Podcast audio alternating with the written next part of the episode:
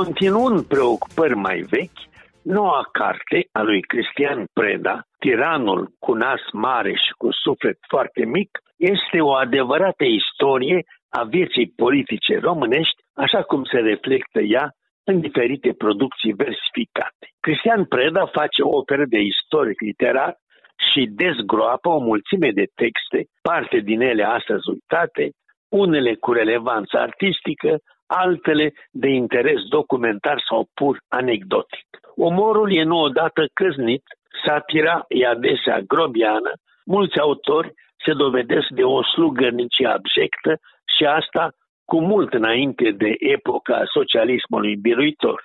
George Crețescu, de pildă, magistrat și poet, după ce îl admirase pe Cuza, îi închină odeș lui Carol I, numindu-l genul României. Tot genială e socotită și regina Elisabeta de către Candiano Popescu, fostul lider al Republicii de la Ploiești, acum aghiotant regal. O constantă este ceea ce s-a numit mai târziu cultul personalității, iar tiparul laudelor desănțate rămâne același. Regăsim, de asemenea, defecte și apucături de care politica pare să nu se poată dezbăra.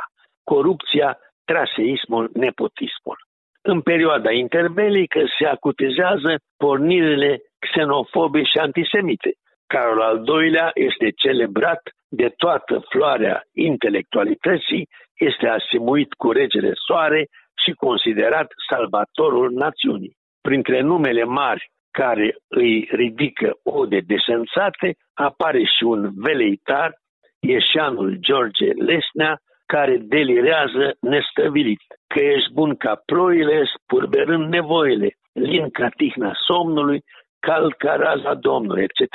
Este același George Lesnea, care nici două decenii mai târziu semna trist celebra poezie Partidul în toate. Dacă în vechiul regim alegerile inspirau mai cu seamă versuri satirice, comuniștii au nevoie de o punere în scenă menită a masca ridicolul și absurdul unei mascarade de prost gust.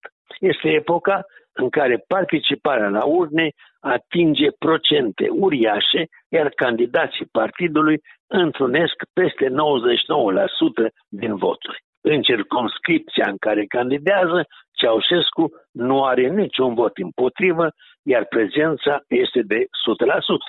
O abundentă producție versificată însoțește aceste ritualuri în care nu mai crede nimeni, producție răspândită peste tot, inclusiv în revistele pentru copii.